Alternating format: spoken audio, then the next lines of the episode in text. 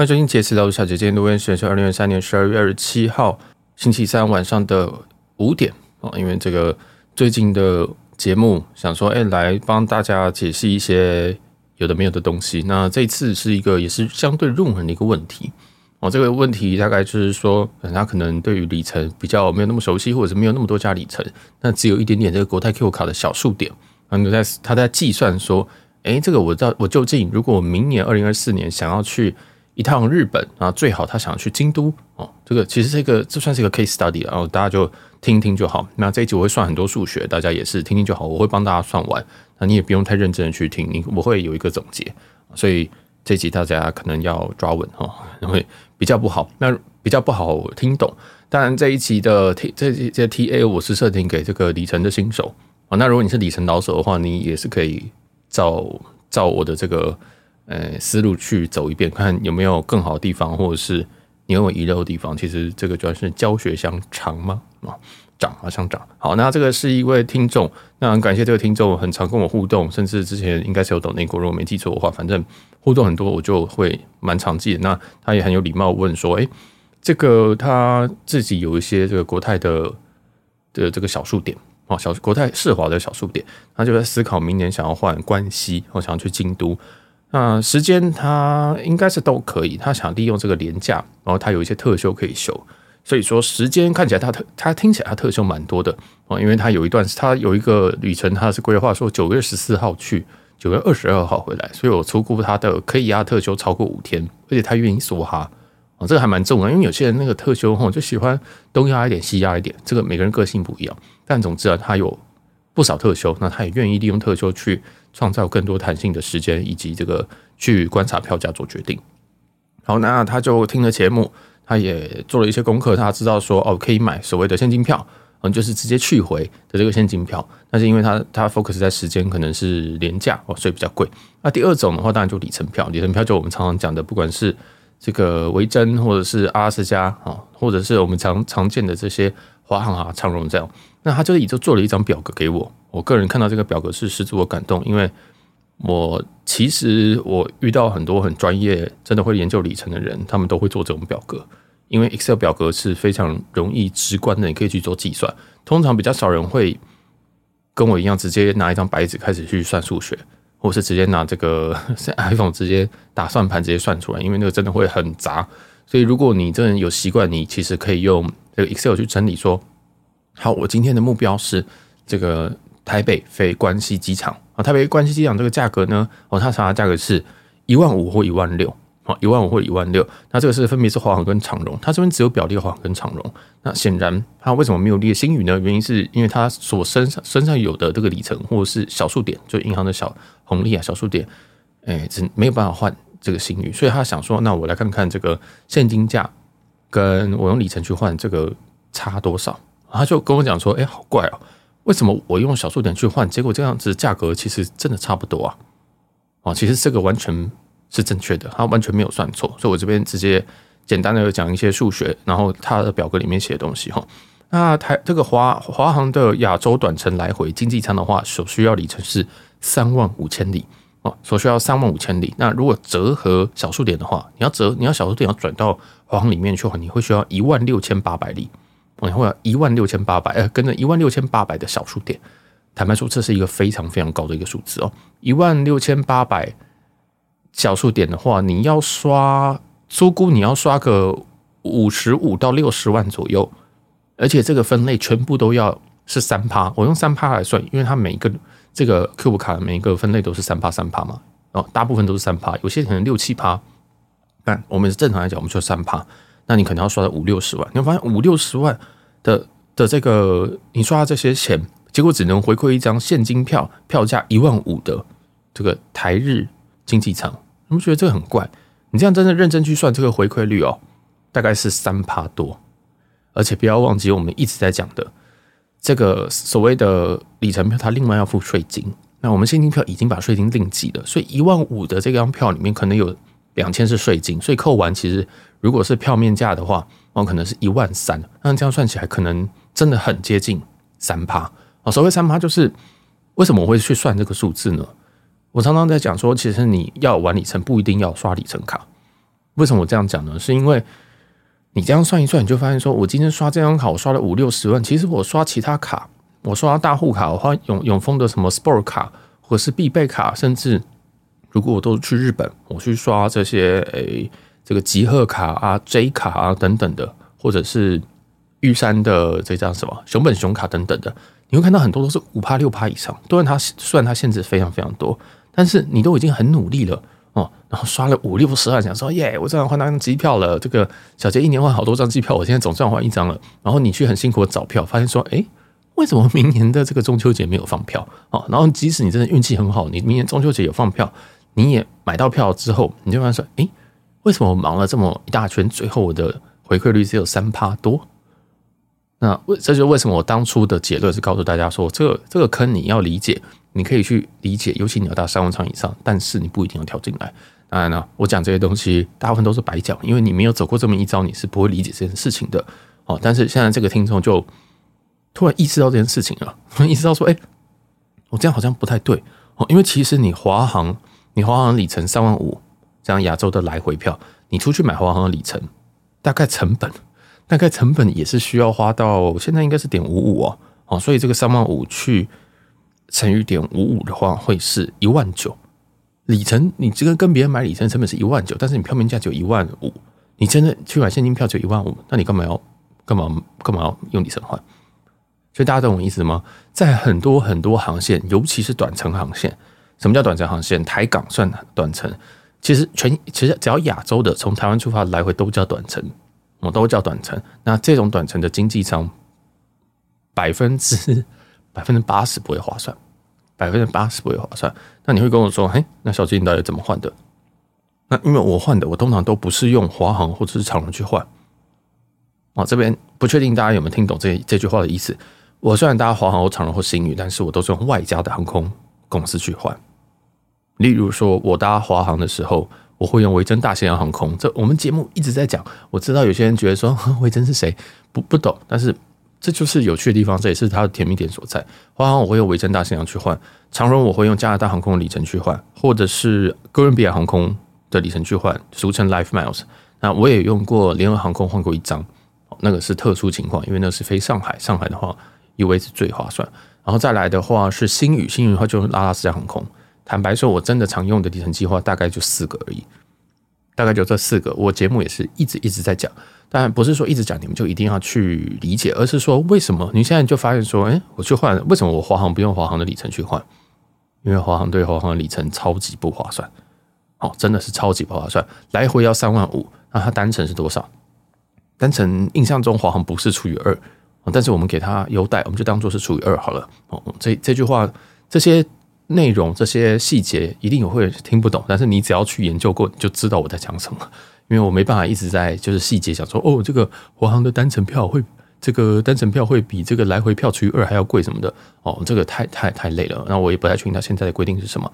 但是长荣的票是呃来回是三万五没有错哦，亚洲经济来回是三万五，但是单程的话就是除以二是一万七千五哦，这个是没有问题。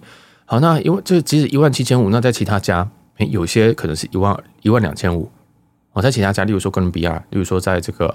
这个加拿大航空哦，有些可能是会更便宜，所以这就是在不同的情况，在不同的里程计，在不同的线，在不同的里程计划，会有不同的兑换表格啊，就会有一些甜蜜点所在。所以为什么我们常常讲，就是说华航，我们会维珍大西洋航空，因为维珍大西洋航空，如果今天是台北冲绳的话，台北冲绳，我们讲个极端例子，台北台北冲绳的话，这个你已经换不到票了，所以我现在讲这个也不会害到一些人。台北冲绳的话，华航你用。Flying Blue，哦，你用这个 Flying Blue 就是法航跟荷航的这个里程计划。Flying Blue 的话是六千五百里，有没有听错？六千五百里。那如果乘以二的话是，所以来回就是一万三千里哦，一万三千里，一万三千里再加含一些税金，我们都先初估两千。所以是一万三千加两千的税金，一万三千里的话，你现在要去买 Flying Blue 的里程，跟别人买，就说哎，小杰你有没有 Flying Blue 里程，然后帮你开的话，可能是一里在零点三或零点四，我们算 worst case 啊，就是最差的情况下是零点四好了，啊，真的是买到一个呃比较贵的价格零点四，那一万三千里再乘以零点四是多少？这样是五千二啊，五千二再加税金两千七千二。好，记得这个数字七千二，你是用 Flying Blue 去兑换华航的这张机票。然后再来，我们用华航去兑换华航，华航兑换华航的话，经济舱来回的话是要多少里呢？是三万五千里。我们听到马上听到数字就不太对劲了，对不对？刚刚的 Flying Blue 是一万三千里，华航是三万五千里。刚刚听就知道这个根本不用去算，不过我还是算给你听。三万五千里，三万五千里，目前华航的市价，如果你跟别人买里程的话，好是乘以点五五，很贵哦，好点五五，这样一张票是多少？一万九千两百五十。所以你一样这个三万五千里，你可以飞冲绳，你也可以飞清迈，哎，你也可以飞这个北海道，你也可以飞冲，你你也可以飞香港，这全部都是在同一个距离里面。哦，全全部都在三万五千里这个里面，你就会发现说这张票，然后里程花航的里程加上税金，这个会高达两万一，这些都经济舱哦，两万一哦，所以一个是两万一，一个是七千两百五十，你会有哪一个？你当然后面七千两百五十，也就是 Flying Blue 那个一个，你可以开三张哎，你可以开三张，所以大家懂意思吗？为什么我们会不断在讲？像维珍大西洋航空其实也是差不多的数字，也是在七到八千左右。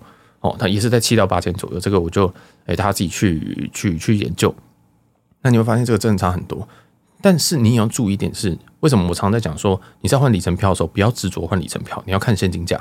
这也是这个听众很聪明有来问的一个地方，就是他真的有在查现金票，然后发现说，哎，这个现金票只要一万五，但是我们里程换加税金怎么会要两万多？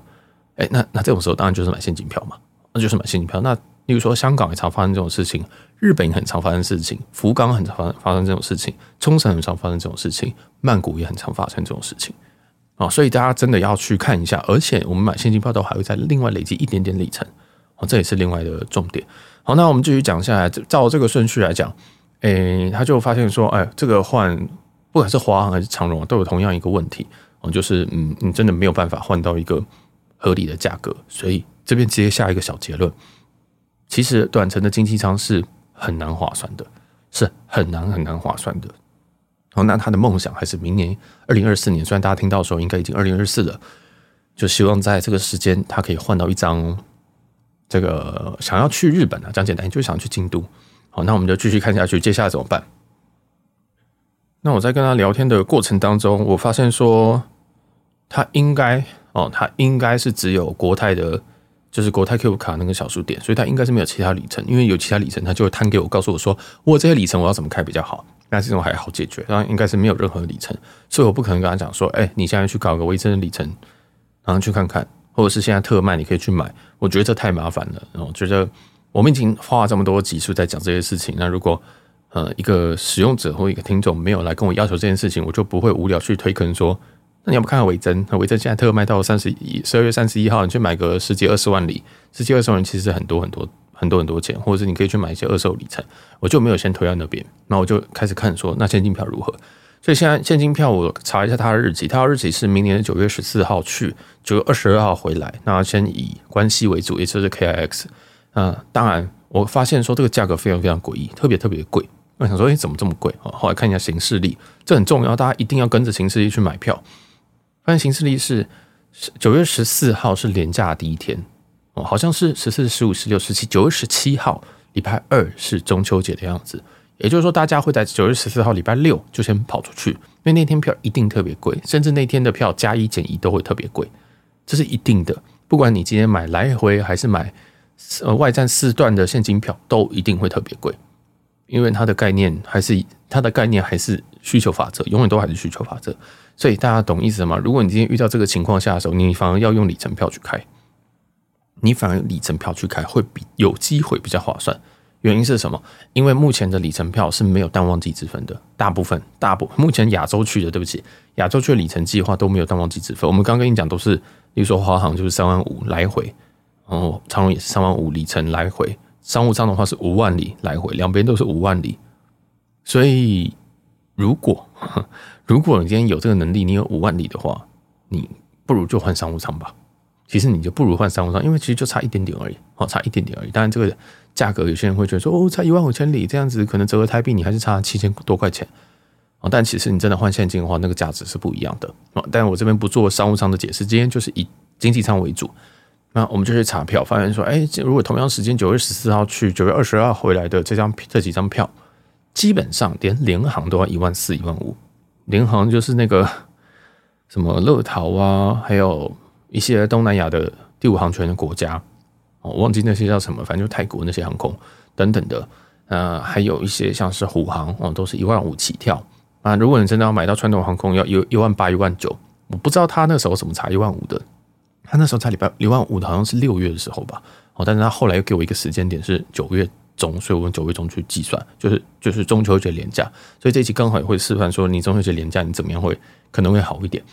嗯，但老老实说很难哦，老实说很难。第一个。避免方法就是你直接开里程票，但是也老实说，廉价里程票是非常非常难开的，因为大家都跟你想的一样。我觉得大家有一个想法是，你想出国的时间，大家都想出国，大家都一样，一年就没有几天特休，一定都是压在廉价，所以廉价请你尽早买票，要不然就是 last minute 买票。所以 last minute 就是呃，比如说九月十四号，你可能九月十号买票，可能有机会便宜一点，但是坦白说，现在都不太可能那么便宜了。那你就要注意，我们常常讲的什么加班机啊，什么东西的。我们讲加班机就是会放出里程票，就是会放出现金票。这个就是你要去捞的时候。为什么我们礼拜一新闻常常，礼拜二新闻常常讲这个东西？因为这个东西跟钱有关。我不是就不是说很无聊，每天那边观察说什么哦，今天谁要加班机，谁要加班机？没有，那个重点是我要买便宜的票啊。哦，我可能讲说什么三月三十这个三十一号哦，到什么明年的十月这段期间，嗯，有有加班机。那你要理解，就是说我讲的时候，其实已经宣布了。我讲的时候，那个班表已经上了，你直接去看这些票，就会有票调出来。今天加了一班什么三三零的这种机种，它可能商务舱又放两个，它经常可能放四个，你就会用一个很便宜的价格换到哦。所以这个就是增班为什么要提醒的意义，不是不是真的无聊在报航讯呐。哦，听起来很无聊，但它很重要。为什么没有拿掉是有原因的。好，那就再讲回来。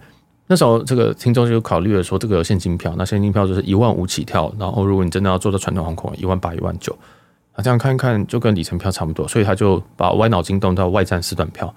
那外站四段票，B 节目讲了非常多集，我我个人其实不太推崇这个东西，但因为很多人问，所以我解释。但我解释，我知道会衍生出各种各种各种问题。那外站四段票，这位听众就给我了一些时间。他就自己查了一张外站四段票，他在 trip.com 去找的。呃，我个人建议大家用 Skyscanner 去找。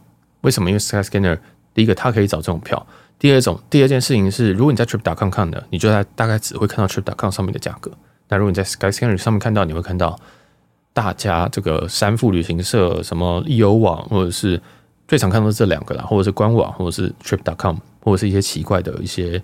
provider 一些奇怪的一些 OTA 哦，那你就可以一直看到很多张，那你会比较，你会比较有更多的 source。所以为什么我都推荐 Skyscanner 的原因是这样，外站四段票 Skyscanner 比较强。好，外那如果外站四段票用 Google Fly 是我印象中是查不到，好，我印象中是查不到。那这个就是这就是为什么录这一集原因，就是我们在查票的时候有很多都是个人的经验啊，我不可能每天在那边跟大家讲说哦，我今天个人经验是什么？不是，有些东西已经内化了，已经内化在我平常在搜寻票的。的内容，然后很多人不太理解。好，那他就给我这个时间，第一段是六月中，我忘记了。好，那他我就问他说：“那你外站是要你要哪边出发？”他说：“曼谷出发，曼谷回，也就是这张票会变成曼谷台北、台北关西、关西台北、台北曼谷。哦，这非常非常标准，也也是合也是符合票规的。那我问他说：“你是查一中庭还是二中庭？”啊，他这边很明显就卡住了，因为他听不懂。我猜他听不懂中庭的意思。那如果你不懂这是一中庭还是二中庭的话，我们有一集。好，没有一集，EP 二八二，EP 二八二就是这这集在讲转机、中庭跟开口，还有外站到底是什么东西。那一集也讲了一些，也讲了用哪一张外站票来讲这件事情。这为什么要讲那一集？就是因为很多人来问问题的时候，并不太确定他在讲什么，他只会跟我讲说：“哦，我为什么这张机票价格不对，或者什么的。”但这就是你的基本概念不懂。那你基本概念要不要理解我？我是建议大家理解，你会比较好沟通，你也会开始理解说为什么这张票就是会比较贵。那 EP 二八号其实有提到，呃，忘记有没有提到，但我再讲一次，目前星宇的两个中庭的外站票是还有的哦。所谓的还有是说，它两个中庭的外站票，它价格是可以接受。那如呃，那如果长荣呢？长荣在去在今年二零二三年的时候，已经把原本两个中庭的外站票，把它改成一个中庭。哦，那如果你要再加一个中庭的话，你要加，忘记是一百还是两百美金？每次我都忘记这个，在 EP 二八二都会讲一模一样的东西，都讲一模一样的东西。其实这个东西我讲在 B 节目讲了至少三次以上，至少三次以上，因为每次都有人问，然后这些也都是这些也都是我知道有在听的观众听众，但是大家都会问重复的问题，因为这个东西太细节，你在听的时候你一定不会听理解为什么要讲这个东西，但你最后在查票的时候，你再回去听，你就发现说这边全部都讲完了，这边全部都讲过了，因为这些就是你会遇到的雷。哦，那讲简单一，那华航呃，这先说这个外站票算是一种促销票，算是一种促销票，也就是说，呃，它不一定一定会有这张票哦。然后这些即使它促销票，它还是跟淡旺季有差。如果你这四腿里面有一腿，甚至有两腿，时间在非常非常热门的时候，它的价格一定会非常的荒谬。那你一定问我说，那正常价格在哪边？坦白说，它相当的浮动。例如说，星宇的外站四段票，亚洲，例如说像刚刚那种曼谷出发，然后往日本飞的。正常的价格应该会在可能一万一万八、一万九到两万、两万二、两万三、两万四之间。你有没有讲的范围很大，对不对？但是没有办法，它就是这样。那如果你发现说，哎，今天价格为什么是两万六？嗯，好像有点贵。甚至这个听众给我的日期是四万二，哦，四万二，那一定有一腿一定踩到一个大日子，我根本就不知道。我其实根本就不知道他给我那个四四腿的四四天的时间是什么，我就知道他至少踩到一天的大日子，那一天一定是红字，一定是台湾的新势力上的红字啊，所以我就随便看一下，想说哦，那应该是九月这一腿吧，因为他第一腿跟最后一腿我都看都没有问，他最后一腿放在十二月十四号哦，那我就想说好，那我就用这个 Skyscanner 上面去调日期嘛，哦，我知道大家每在查机票的时候一定都是自己选日期的吧，不会系统让人帮你选吧？哦，那要怎么样去找？怎么样才有便宜的机票？哦，就是动动其中一腿啊！你有四腿，你有四段，你就调其中一段。那你就那一定也问我说，四段我不知道调哪一段。就是我刚刚的思维，你觉得哪一段应该是踩到红字的，应该是有问题，你就动哪一段。什么过年、端午、中秋、跨年，这个都是很标准、很标准，一定是红，一定是红字的。所以我觉得大家其实就这样想：你要出，你要出国，大家都想出国。你现在才开九月的票，你现在才开六月票，你现在才开这个二零二四年二月过年的票，怎么可能会便宜？他懂我意思吗？再怎么外站票也不会这个神秘的票什么？哎，你去回哦，原本是一张票，过年票是三万，结果你外站票突然变成一万五，不可能的事情。有可能你外站票因为这样子而变成三万五，来回是三万，然后这个这样子外站票变成三万五，但是不可能变更，通常是不可能变更便宜。我这边通常哦还是。有机会，但非常非常少，所以这都全部都是供需法则，这不是魔术，这是促销，这是促销。为什么我一直在讲促销这件事情？是外面一直会跟你讲说外站四段、外站四段票，但但它就很简单，叫就是一个促销，它就是一个促销，它就是一个一中停或者是两中停的亚洲促销，就这么简单。我告诉大家是一个基本的概念哦，基本的概念。那他其实没有回答我两中停和一中停，最后他给我这条时间，他就截图给我。哦，好，是两中停，然后他决定他想要两中停的票，嗯，好，那他时间第一腿是六月六呃六月中，第二腿是往往关西的是九月十四，第三腿回来从关西回来九月二十二，哦，那第四腿他开十二月十四号，所以是六月九月九月十二月，哦，那这个东西就一定是两中停嘛，哦，如果是一中停的话，其实有两腿是根本就会一定会连在一起的，哦，一中停的话代表另外一腿是转机，哦，这样懂意思吗？好，这样不懂，嗯，好。我再解释一次，如果是这种促销票，一定是四段，一定是亚洲外站四段这种票。那你从曼谷发，这样，然后你经过台北，然后在台北中停哦。你说你过年的生活，这个可能过了两个月之后，你还要飞下一腿，这件事情超过二十四小时就叫做中，这就叫做中停哦。详细细节拜托去听二八二哦，不想再一直解释。这个就是超过二十四小时的停留就叫做中停。好，那你这边好，中停完之后嘞啊？然后你就往东京，你就往这个 KIX 飞，你就往关西飞。然后你往关西飞之后，他九月十四号去，请问一下，他在那边待多久？他在那边待一周多，那这个算不算中停？哎，不算，因为其实对这张票来讲，你的目的地就是关西。这张票的票的概念是从曼谷飞往关西，在台北中停。所以，我们常讲这个曼谷、台北、台北关西、关西、台北、台北、曼谷这张票，其实它只是一张中停票，它在台北的中停票，哦，中停票。那也就是说，在关西这一段，它不管待多久，它都不是一个中停点，哦，所以刚刚我们已经讲，他在台北预定要中停，就是去程的时候台北要中停。那回程呢？哦，他就从台北关西，关西台北，对不对？那最后一腿，他台北到曼谷的时候，他说他把它放在十二月十四号，那也就十二月十四号什么状态？就是已经超过了，因为他觉得他是九月二十二号回来的，回到台北，那下一腿要三个月后再飞，所以这一定是中停票。哦，这个就是所谓的两中停票。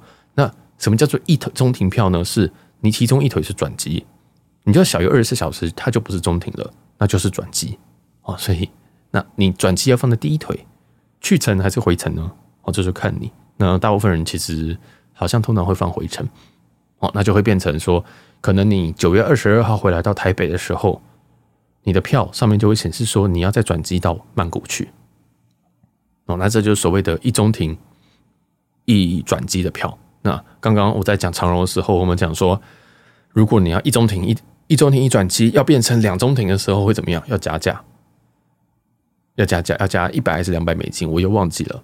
所以这样听懂了一个整个概念了吗？外在的票其实就是这么这么的简单，一个起始地，一个目的地，中间有没有中停？一个中停还是两个中停？那再来，目前长荣一中停加呃一中停一转机变成两中停是要加钱哦，在今年的四五月以前是不用的。但是即使加钱，我个人都还是觉得价格是 OK。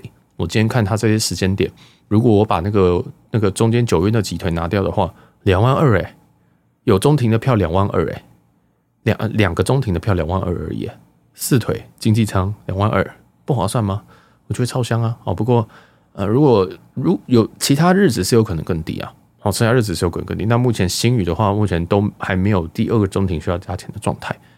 所以你就知道为什么其实它很多新宇了嘛啊，那这是经济舱。我顺便讲说，经济舱的这个价格应该在两万上下。就我刚刚讲的，可能一万七、一万八到两万三左右。那商务舱大概在四万上下。所以外站亚洲的外站四段票，你只要这两个数字：经济舱两万，商务舱四万。为什么要挤商务舱？一定有想说，我就不会待到商务舱。那是因为你抗太抗拒商务舱这三个字了哦。就是如果你今天这张票，你的经济舱是三万块，你的商务舱是四万块。我觉得你就选商务舱吧，哦，就是这就是这种概念。有时候商务舱不一定会那么那么的有距离，尤其在短程的商务舱其实没有那么贵啊。大家就是偶尔可以去点点看，不小心手滑，想说哦，看看商务舱多少钱，说不定有惊喜。还有好金，好金也常常会有惊喜，尤其新宇的好金，嗯，有时候价格会有看过价格比经济舱还低的哦。但这个就是这就是另外一些细节，我就一样不展开。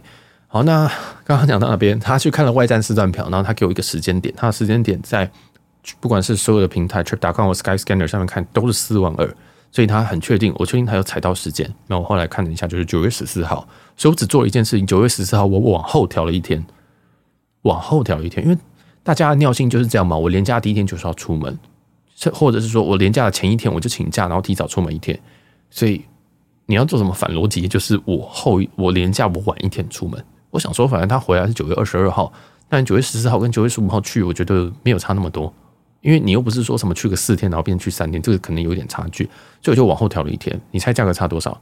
价格差一万一，这张四万二的票变成三万一，那你就可以考虑说这张票不要买。但是有没有记得我前面讲的那一段？我前面讲的那段是一个经济舱，如果是两停留的票，应该是在在两万上下，我们就不要记那个区间，我们记两万上下。这张票离两万很很远吧，所以这张票还是有问题。那问题在哪？你就要在移动，你就要开始在移动。我就想说，哎，那有可能卡到哪边？那有可能就是你九月十四号换到九月十五号，这九月十五号还是比较贵的时间。哦，那你也不知道对不对？你想说，你想说，哎，我我哪知道哪时候比较比较热门，比较不热门？没有办法，你就只能调啊。就是你一次就动一腿，就一次动一个变音，就当做实验一样。反正调一调又不用花钱，对不对？你就是把这个九月十五号再改到其他时间。那我再告诉大家一件事情：我把它第一腿跟第四腿不动的情况下，然后把它的这个去程的这个中间的去关系这一趟啊，原本是九月十四去，九月二十二号回来，我把它改成什么？九月三号去，九月七号回来，改成一个非热门季，也就是非中秋节。我把把它就是往往前平移了一一一周多一点点，它这个价格直接掉到两万一。所以大家懂意思吗？其实还是一样啊，这都是供需原则。如果你今天要在旺季出游，不可能，不可能便宜到哪里去的，可以稍微省一，你用外站式站票是可以稍微省一点钱，但是不会省，不一定会省到太多，真的不一定会省到太多。那很讲简单一点，就是他们在九月十四号的前后正负一天去去日本的这一趟，他的高舱等，他现在只剩下高舱等的经济舱。反正就听不懂没有关系。总之，你四腿你就一直挪挪看就对了。你先确定有没有踩到红字，甚至有你真的不确定，你就乱移，你就乱移，一定你会遇到，你会你会发现一些哦，怎么会这么便宜这种情况？好，一定一定会。那这个外这个外站四段票都是一定都是同一家航空直飞的哦，你不可能说什么这个华航长荣，然后诶虎航长荣，诶不可能没有这种票哦，这张票都是要同一家航空公司，就长荣长荣长荣长荣，或者是。呃，星宇、星宇、星宇、星宇。然后，据我所知，华航比较少这种票。据我所知，据我所知，哈，所以如果你要看大部分，我们都会讲这个星宇跟长荣啊，星宇跟长荣。那华航有，但是比较少。那大概就这样。所以记得经济舱四腿两万，商务舱四腿四万。好，那大家自己去考虑。那什么样情况下建议你买商务舱四腿呢？如果你非常非常需要航段的时候，例如说你今天是你的这个华航金卡，然后你要上这个华航翡翠卡的时候，你会需要一些航段，这时候外站四段票就是你最好的选择。那还有一些通常都是在保级或者是你需要积蓄里程的时候，那外站四段票它的舱等其实蛮高的，那舱等蛮高的，它不会是最便宜的，是它不会是最便宜的舱等哦，它很有趣，它会是它好像会是，例如说商务舱它会给到低舱哦，这是应该是第二贵的舱等，蛮有趣的，但这个就。这个就有点太太深入太进阶哦，只是顺顺道一提。那总之，二八二那个是基本概念。如果你要外站四段票的话，你二八二那一集一定是要再重听的。好，那再来，我们看看叫外站四段票。妈的，我今天是四万二哎，经经济舱，我今天要要为了要从一张票从一万八的这个传统航空啊，如果为了多飞两趟，会变成四万二，那我当然不要买啊，我当然是直接买，我宁愿直接买来回最贵的来回。所以现在好，现在选择变成这样。现在这个这个听众他的问题，他的需求是我要去一趟日本，最好在中秋节这个九月十四号到九月二十二号这个去程。那我给他的，我给我们帮他查到这些数字，证明说即使晚一天或者是错开一点，弹性一点，你还是只能降到三万一。那如果你今天都整趟都提前两周的话，那你还是可以降到两万二啊，两万一、两万二左右的外站四段票。哦，所以其实这个就是很多很多的选项哦。第一个选项就是，第一个选项就是你一样用你的 Cube 卡，然后去换里程。里程的话，里程的成本算不算？你要自己决定。因为有些人是觉得里程只要能够换到票，它就是很便宜的，它就是它就是成本就是零。很多在网络上社团都会这样讲嘛。哦，这张票是两千块就可以飞什么头等舱啊？没有啊，你里程也要算成本啊。哦，但是这个里程是你自己刷卡过来的成本，那你有没有斤斤计较到跟我一样觉得？才三趴多而已，我不要算。我我这个我宁愿我我觉得这样不值得。我要集更多，要去换更多的这个什么长城的商务舱。如果你是有志，而且你刷刷得到的话，那当然可以。但是里程有时候能花掉就好。所以这你要自己评估哦。所以第一个是你要去花你的 Cube 卡的小数点去兑换里程票，那它至少成本至少有税金的两千块，而且你还要看有没有票。然后剩下这个税，呃，这对于里程的成本评估你要自己去算。有些人是觉得说，我这个里程我可以集一集卖给别人，也是一种啊，哦，也是一种。好，那第二种就是你直接最暴利，就是我们标准，我们我们标准的简单就是台北东京，呃，台北大阪大阪台北这种来回票，那就是一万五的，一万五的联航跟一万八的传统航空，然后时间是就是很固定，就是九月十四号、九月二十二号，这是第二个。第三个选项就是外站四段票，那外站四段票就会变得非常非常的花，因为总共你有四腿。哦，你有总共有四腿，那这个成本就是最夸张的是四万二哦，所以外站四张票的第一个选项是四万二哦，所以固定时间就一定只要十十四号去，二十二号回来，然后前面搭两腿，前后搭各一腿，这个曼谷。再来就是好，我今天往后一天去呢，如果我今天九月十五号晚一天去，同样一天回来的话，会变成三万一，这也是一个选项，因为有些人可能觉得说，我、哦、这个看起来蛮好的，OK 啦，贵一点点，但是我可以多去两趟。哦那你可以比较一下，我们原本选项二，选项二原本是大概一万八，可以直接飞暴利来回，然后你其实多花了大概一万，呃，你多花了一万三，为了前后那一段曼谷，我个人不觉得这是划算。不过你自己评估，你自己评估，因为我都告诉你平常价格是多少了。那这就是外站的另外一个选择。那当然，外站第三个选择就是我直接躲开全部的中秋节，我中秋节完全不，我我放弃了，对不起，你们太有钱了，你们自己去飞吧。我这个特休无敌，我直接提早两周，就像我随便拉的那两天。其实这就是你自己可以去拉时间，你就可以自己看一下自己的红字，因为我知道有些人有淡旺季之分，有些人可能他每一年的每个月的月初他比较空，他比较好放假，他比较好请假，那你就拉到那个时间。你要知道自己的优势在哪。我告诉你，特休特休多不一定是优势，而是说你自己的优势是像我自己是很弹性，我可以礼拜五出去，礼拜一回来，而且我没有想要在同一个地方待非常的久，所以我的优势是我可以有，我可以非常频繁的去。出去，但是我不能待太久，因为我还是要进公司等等。哦，那你有些人优势可能是说，我可以在，我可以莫名其妙给他请了两周，公司都不会杀了我。我说这个年这个这个月初比较好请假，月底不好请假等等。你一定会有你自己的 pattern。那你要比较人家，大部分每个人都是上班族，每个人都有照行事历去走，你去看哪一个时间比较适合你，你才会买到便宜的机票。哦，这个真的很非常非常重要。那有些人。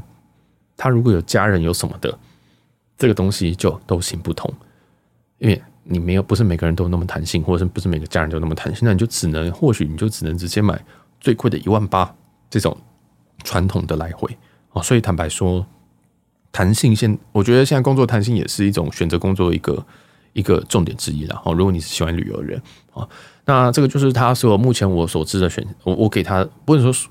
不能说我给他，而是说讨论下来有这么这么多选项，那他自己要选哪一个，那又是他自己的自己的决定。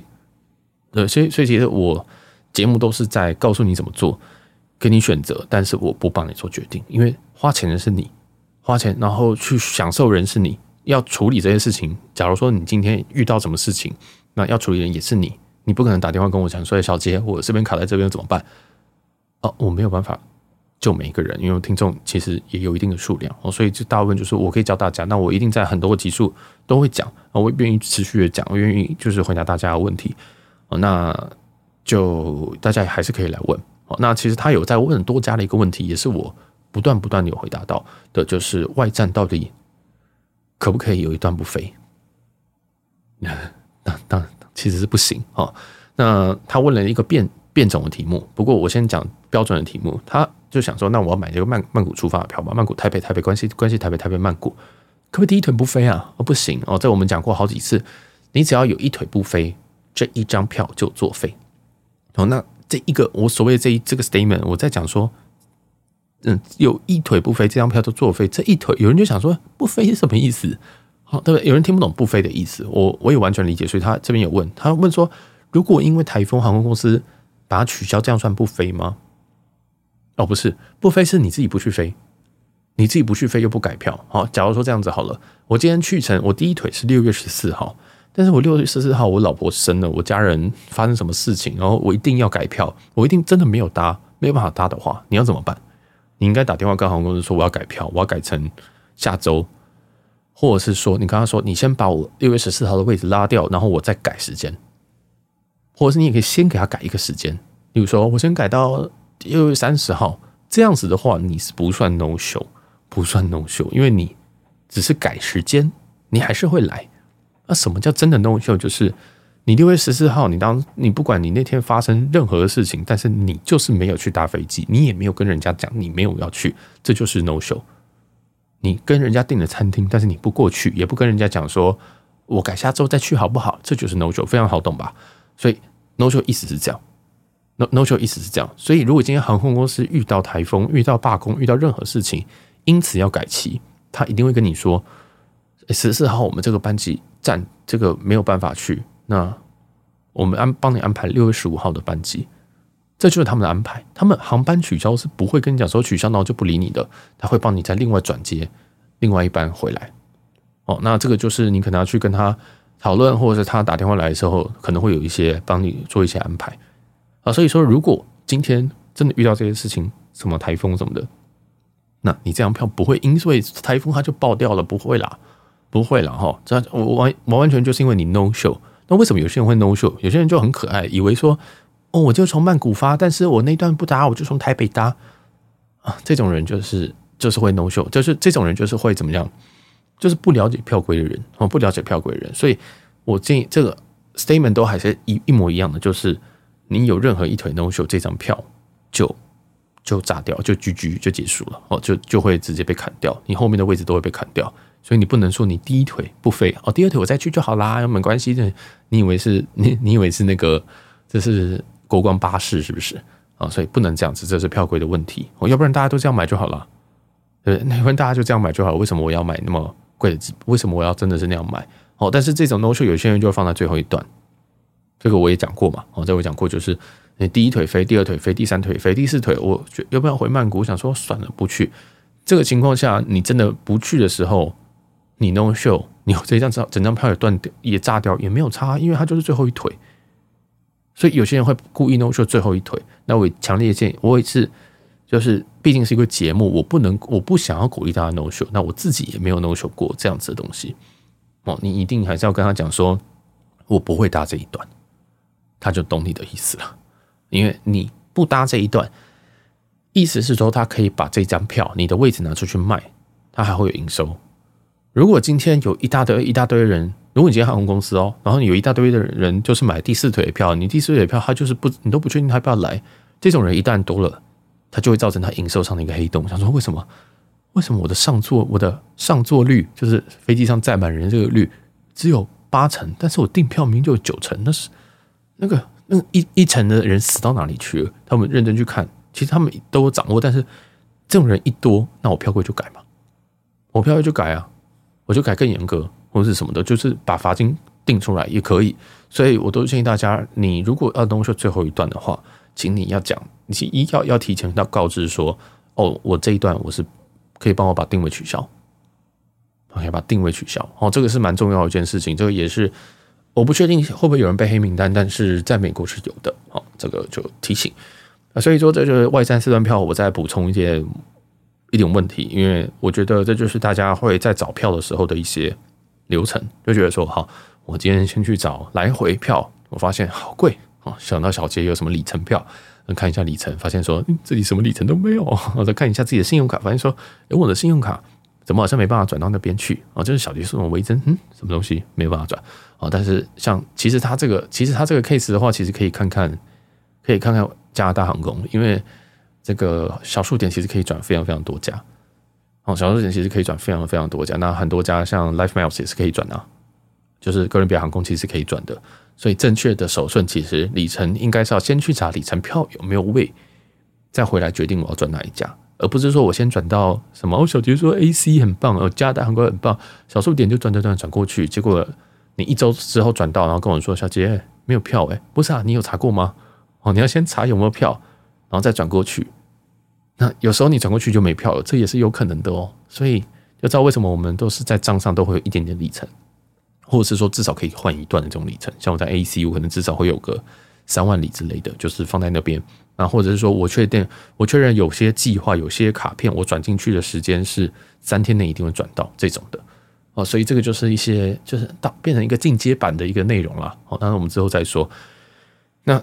其实你其实要理解的是，你所有手上的武器，手所有手上的信用卡可以转到什么航空，什么样子里程计划，然后每个里程计划你都会需要知道它的亮点或者它什么样比较好。那这些东西你不会知道的，你你应该说你会来问我问题，你一定不太熟，所以你反而是可以听我平常都用什么里程去换什么票，你就知道说哦，现在现在的这个里程大家是习惯用哪一些航空的里程，那这个其实会变，每一两年。每一段时间，这个常用的里程或者是好用的里程会一直会不断的变化哦，所以我们常常节目，像我在节目在这一周的聊新闻，我有讲说卡达航空是我未来的观察的重点。你如果敏锐一点，就知道应该要去研究说卡达航空亮点到底在哪边。因为我这个人的我自己的个性是，我我自己的个性，我不会直接告诉你答案，我不喜欢这样子，因为我我我我。我可以告诉你答案，我自己又换不到票的，所以我只是告诉他说，这东西很香哦，大家先去研究一下哦。因为等我要讲的时候，等我要讲的时候，一定是我已经开了一些票了，或者是我已经怎么讲？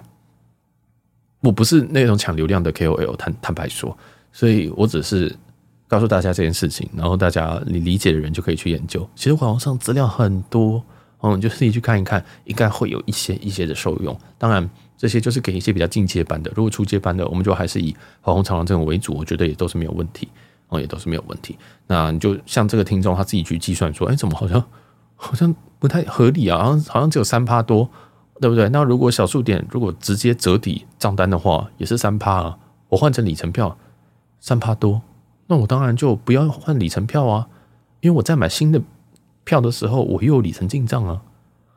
对不对？所以这个就又又 make sense 了。所以讲坦白一点，短程的经济上是比较很难划算，是很难划算的。如果你要考量到这个刷卡的回馈的话，那我建议大家都要去做这个计算。然后特别是特别是你在兑换里程票的时候，要先查票再转点，先查票再转点。我快我以后可能会有这个这个口头禅系列，就是先查票再转点，因为很多人都是不确定有没有票，就讲说哦，原来这样换，然后转过去再看。错了，错了，错了！要先查有票，你再转，不要转过去，你就会没有了哦。然后你在转的这个过程中，有可能票会没有喽。所以你说这个怎么办？呃，没有怎么办啊？就是钱只有不够用哦，就是以后你就是要多有一点这种里程，然后放一点点在账上，随时你要换的时候可以秒换。我都是这样子啊，或者是我有一些卡片，它是通常都是美国卡片，它可以直接入账，是秒入账的。这个就是台湾的一个小缺点哦，台湾就是比较没有，几乎没有卡片转里程转到这个计划里程计划里面是瞬间到账的，基本上没有。那出然后像有时候连买里程都不会秒到账。好，那这个就又多讲了。那这个是重点，反正就是呃，里程票你真的要去研究一下，这很难。然后你不一定要刷里程票，要刷里程卡你才去玩里程，你可以。了解里程计划，然后直接去跟别人买一块一块的里程过来。你要买三万五，你要需要换这张票，需要三万五的里程或五万里程，就直接跟人家买五万，直接买过来，这样比较划算呢。因为其实你自己刷一定都会零零头。你想说，我现在这个里程这样五万三千七百二十里，我今天换完一张五万之后，我还有三千七百二十里，完蛋了，这怎么办？这个就跟接口币跟 Line Line Pay 那个 Line Points 一样讨厌。然后像尤其接口币又很靠腰，每次说什么你的消费只只能使用只有三成可以用接口币去做折抵，所以你每天都会有那个尿不干净的感觉。我每天就是就是怎么会又剩下二十接口币？妈的，很烦啊！其实里程也是一模一样，真里程真的也是一模一样。所以呃，全部都是游戏啦，大家不需要太着迷这些东西，这是资本主义游戏。呃，多赚钱比较重要。有时候不需要太着迷这些东西，有时候呃，你了解了知道这些东西。啊，你可以来跟我讨论，或者是跟我去去去问一下，说你觉得这个怎么换比较好？那如果像是这个听众他已经做好功课，而且我知道他一定有查过票的，这种就很棒，然后也不需要太害羞。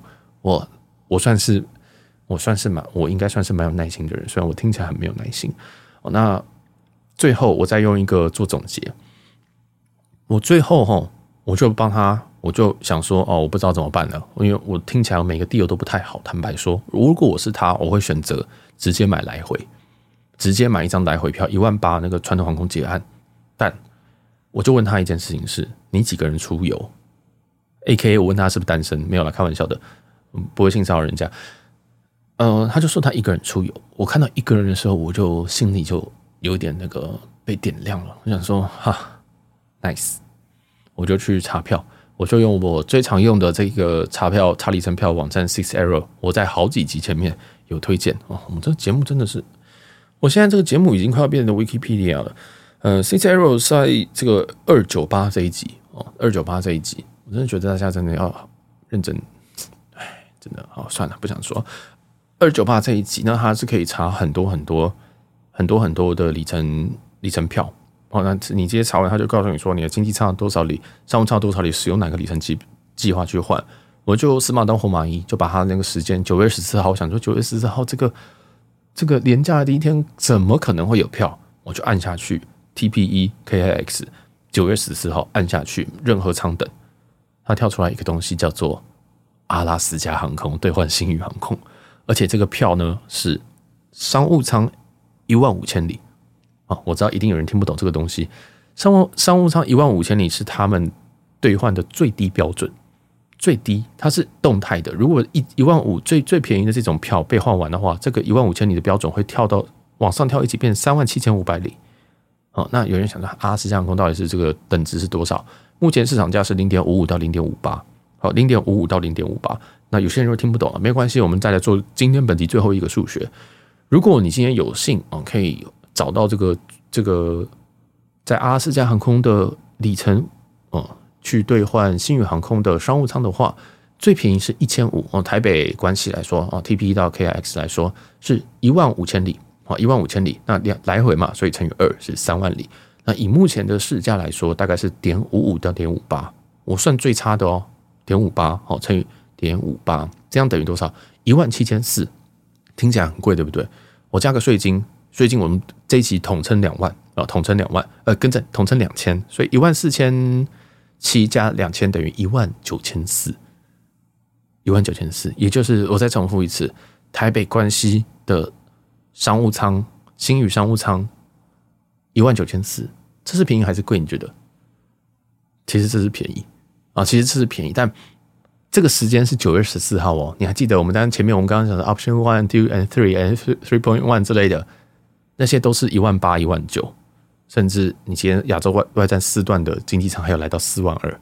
你今天一个这样子暴力来回使用里程去兑换，而且还是商务舱，我们本集全部都在讲经济舱，最后加一个商务舱，告诉你。你签阿拉斯加航空去兑换九月十四号去，九月二十二号回来的星宇商务舱，使用阿拉斯加航空兑换，你只需要花不到两万块，你就可以搭商务舱。所以，然后，那接下来下一个问题就是，我没有阿拉斯加航空的里程怎么办？所以我就贴给他，就是在 PTT 上面卖点数的。其实，如果你真的需要什么里程，要什么点数，你问我，我有机会可以帮你找到。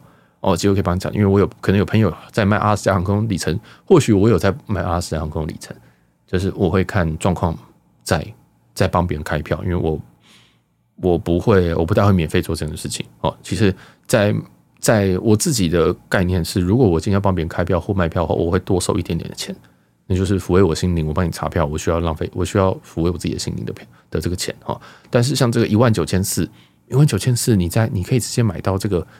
你要的 exact date，你要的完全准确的时间，就可以换到这个是超级香。所以如果我是他，我收回我刚刚说我会用传统航空一万八最就是经济舱来回暴力解，我会立马问别人说有没有阿拉斯加航空的里程，我需要三万里开来回因为阿拉斯加航空是可以帮别人开票的，开来回直接开下去，然后直接转账两万块给他，就这样结案，就这样结案，我明年就可以达成我的京都之旅，就这么简单。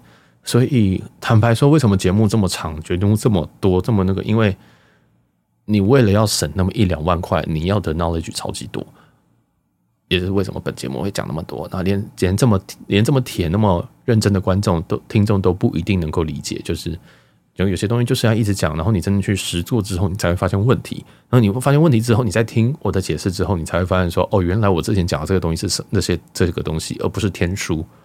哦，大家懂意思吗？就是。